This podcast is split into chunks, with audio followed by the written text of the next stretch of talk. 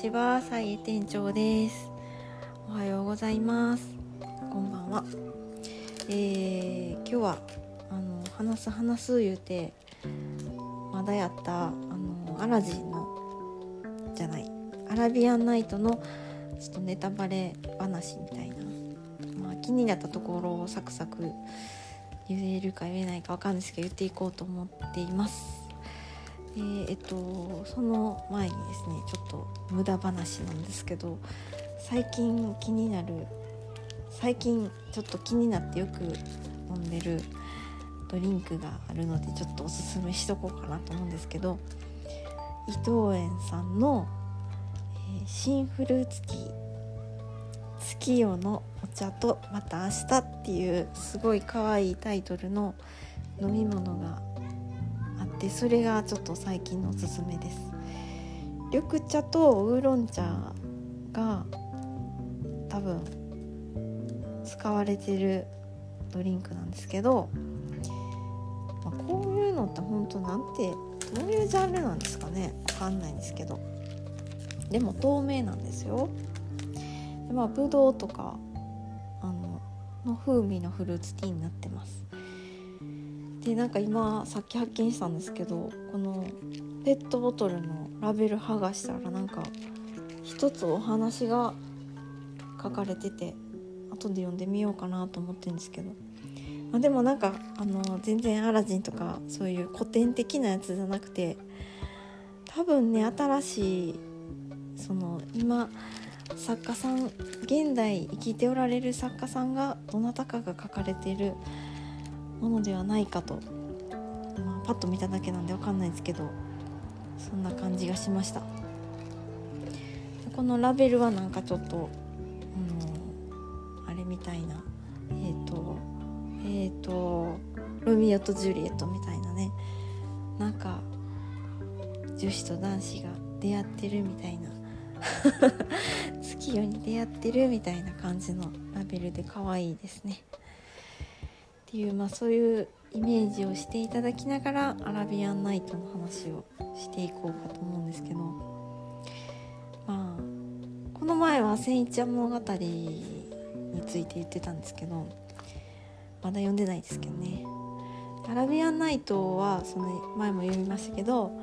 岩波少岩波少年文庫さん上下巻出ていてでえっ、とこれはあの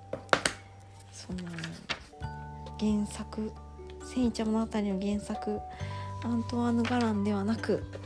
そのなんかディクソンさんっていう方が編集したものらしくて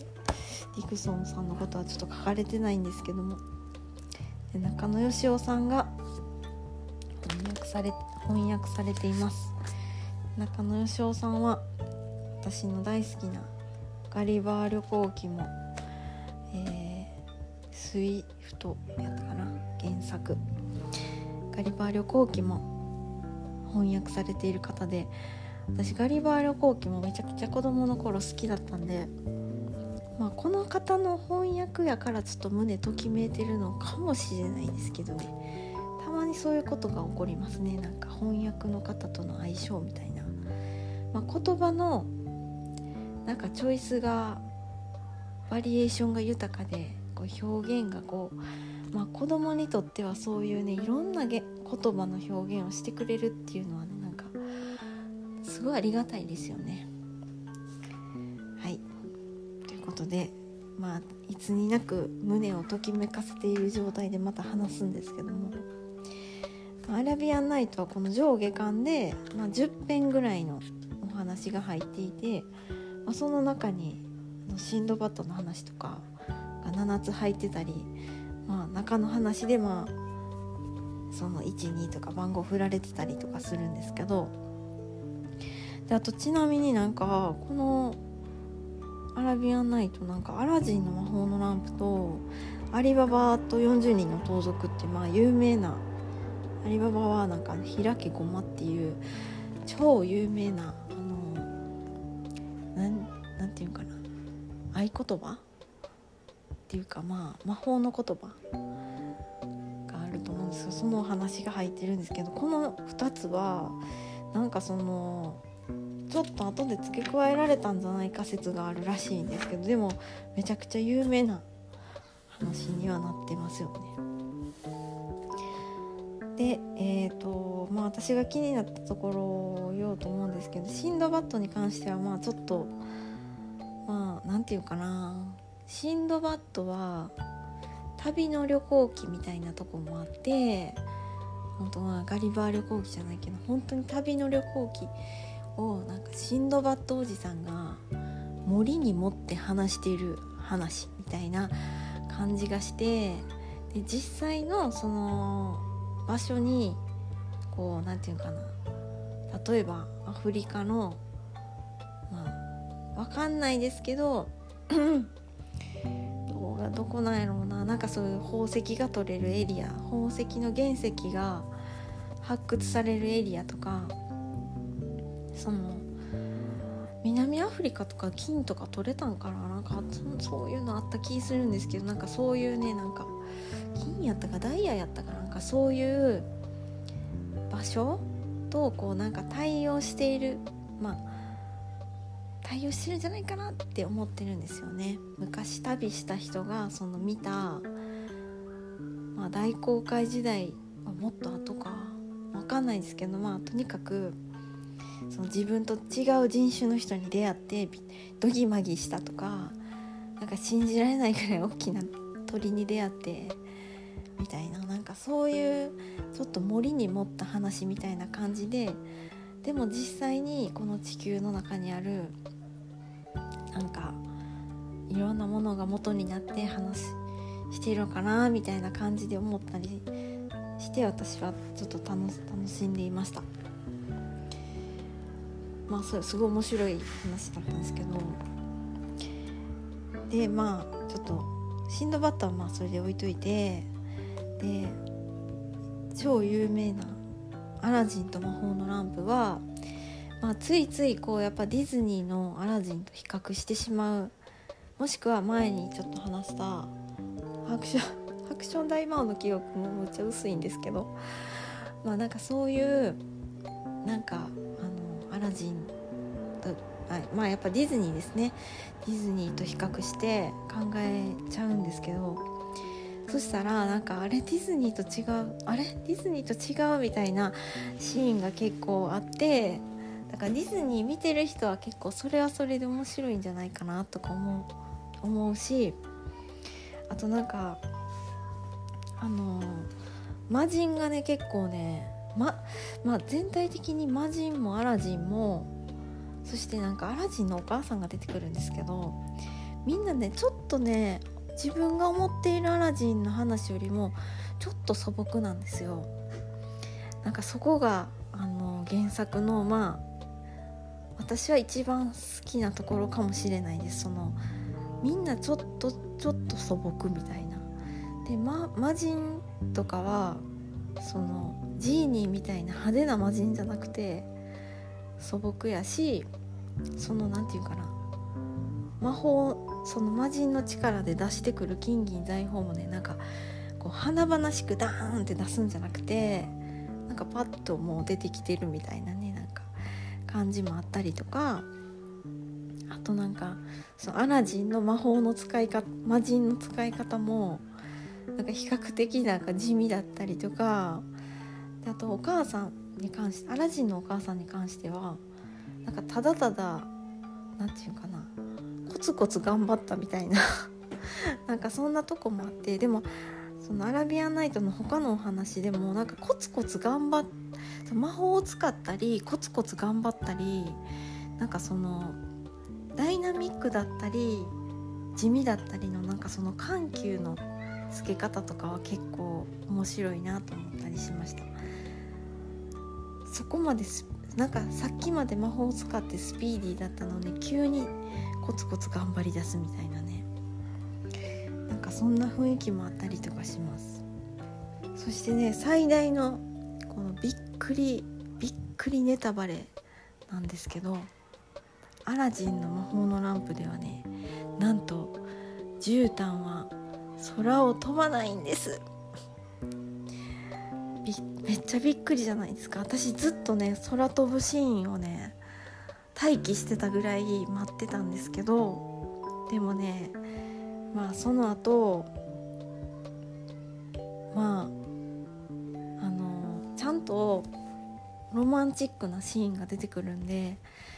あのでも私はそっちの方に結構うっとりしました。なんかそのディズニーそんなにねなんかそこまで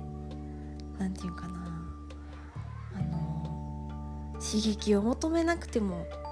いいのかもみたいな。その2人が幸せになるならそんなに刺激はいいじゃないか。みたいな感じで思ってたらそうやってなんか魔人もそんな刺激そんなジーニーみたいになんかおしゃべりじゃなくてもいいじゃないかみたいな感じで思ってそのアラジンアラジンはこのアラビアナイトの2個目の話だったんで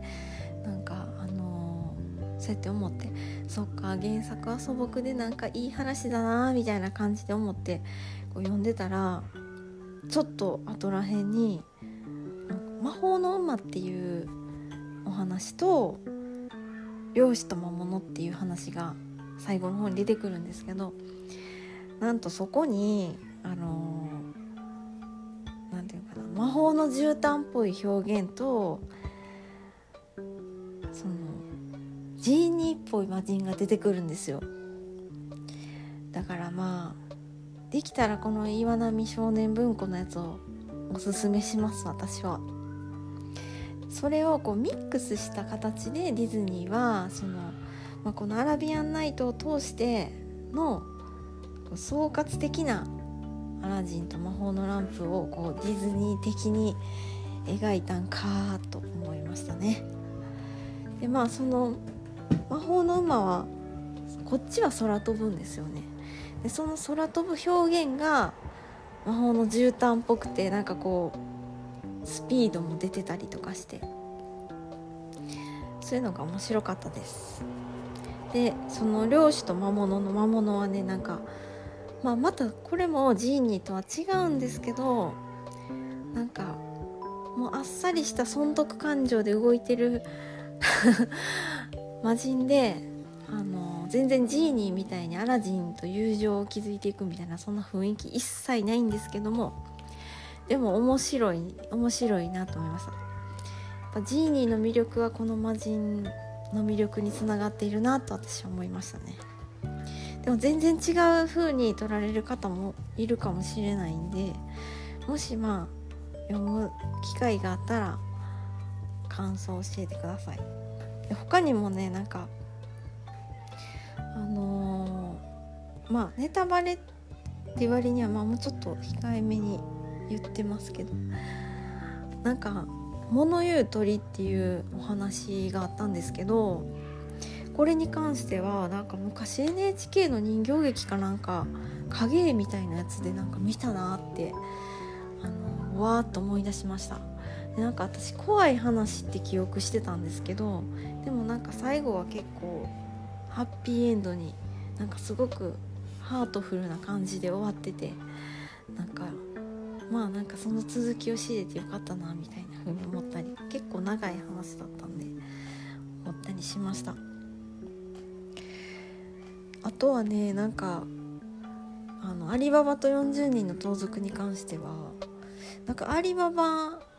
はまあ確かにアリババっていうのはわかるけど活躍するのはまた別の女性なんですよね。なんかそれがちょっと、まあ、ここで女性が活躍してでまあ結果的にその女性はなんか結構地位が向上するっていうかそういうなんか終わり方。でもすごいなんかスパイみたいな女の人なんですけどスパイを敵に回したら怖いからねそうやってまあハッピーエンドになっていくんですけどでもそれ女の人が地位が向上したりするのはなんかいつの時代に書かれてるのか分かんないけどなんかいいなってちょっとだけ思いましたね。まあ、物語の中ではねやっぱ現実は女の人はなかなかやっぱ受け身なことが多いけど物語の中では日本の話とかでもあの女の人活躍したりとかするからねやっぱそういうのはやっぱ女の人が活躍する話っていいですよね。そんな感じかな。あとお姫様と王子が出てくる話も結構あるんですけどお姫様と王子に関してはお姫様と王子の結婚に関してはなんかほぼ見た目が9割5分みたいな感じです。なんか見た目大事って感じですね。うんでもまあなんか一目惚れしかしてないやんみたいなとこもあるんですけどまあでも結構愛を貫いてたりとかもするんでなんかあのロマンチックな感じもありますね。なんかねグリム童話とかそういう系のやつよりもそのアラビアンナイトは魔法がやっぱり魔法がふんだんに使われてるようなところもあって、まあ、魔法が使われすぎててちょっとぶっ飛んでるとこもあったりとかするんですけどでもなんかそうやって夢見させてくれるお話があって面白いなと思いますね。うんまあ、日本のお話とかだったらなんかあの鬼とかそのちょっとこう魔人に近いけどこう人間じゃない存在が出てきてそいつらがその人間じゃないちょっと魔術的なあの、まあ、タヌキと日本だったらそのタヌキが違うものに化けるとかなんかそういう魔法とかもあると思うんですけどなんかそんなんに近いなんかけどもっとそのね魔法がもっと力を持っているっていう感じ。まあなんか占いとかも 占いの話して申し訳ないですけどなんかそのそういう何て言うかな。そういうエリアで生まれたちょっとそういうっていうかまあちょっと浅浅い知識で語って申し訳ないですけどそのまあそういうエリアで生まれた説とかもあるんでその魔術的な雰囲気をまとっているそういうのがこう色濃い時代の話とかもあるのかなみたいなとこもあります。そのまあシンドバッドじゃないけどやっぱ船で旅に出る時に占いとかはとかまあ星回りとかなんかそういう火を選んだりとかはしたんじゃないかなっていうのもあってなんかまあこれは私の勝手な想像ですけどね。そういうのでちょっとこう魔術的な不思議な雰囲気をまとなんかお守りを持ってみたりとか、まあ、そそんなの出てこないんですけどそのそういう感じです。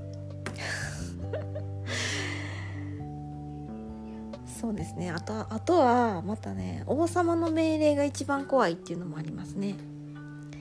その魔術よりももっと怖いのは王様の命令みたいなね。なんかあのちゃんと研究とかはしてないけどそういうなんかあのヒエラルキーみたいなのもあってちゃんとピラミッドがあってその力学っていうかねそのこっちの方が強いというか、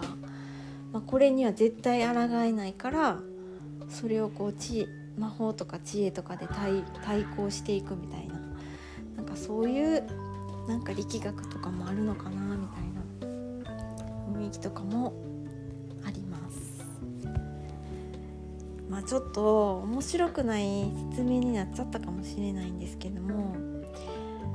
なんかまあそういういろんな要素要素があってなんかまあ何て言うかなちょっとこう不思議な雰囲気を味わえるお話かなって思思っててでなんか「ハリー・ポッター」とかはその結構やっぱ現代的でその学校っていう制度があったりお金っていう制度があったりその資本ちょっとやっぱ資本主義ベースな雰囲気があったりスポーツとかがあってスポーツ観戦してる雰囲気があったりなんかそこにまあ魔法っていうのは乗っかってくるけどやっぱなんかその現代社会の投影みたいなとこも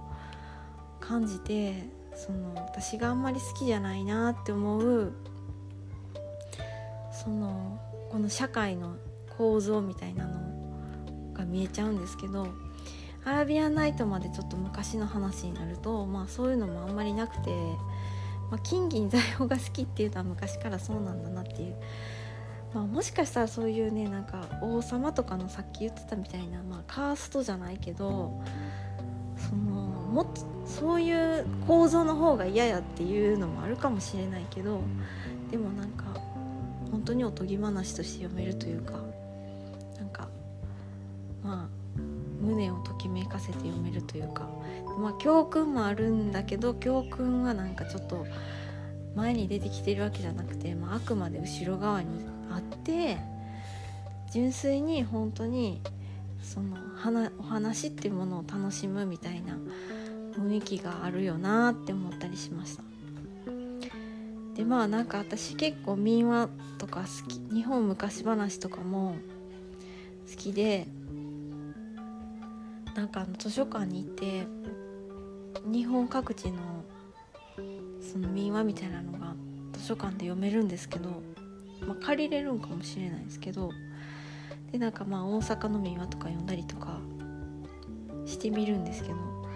なんかでもそういうのも含めるとそのこの世界に一体この世界は本当お話で埋め尽くされてるっなとかも思ったりとかしました。そんな感じです。ということで今日も長くなってしまってなんかちょっと最後ダラダラ話してしまったんでまあこれでちょっともうアラビアンナイトええわって逆に思われてしまってたらどうしようとか思うんですけどもまあ是非機会があれば読んでみてください。なんかおすすめの物語系のやつとかあったらあのちょっとすぐに読めるかわかんないですけども是非教えてください。ということで今日もお聴きいただき本当にありがとうございました。それではさようなら。バイバーイ。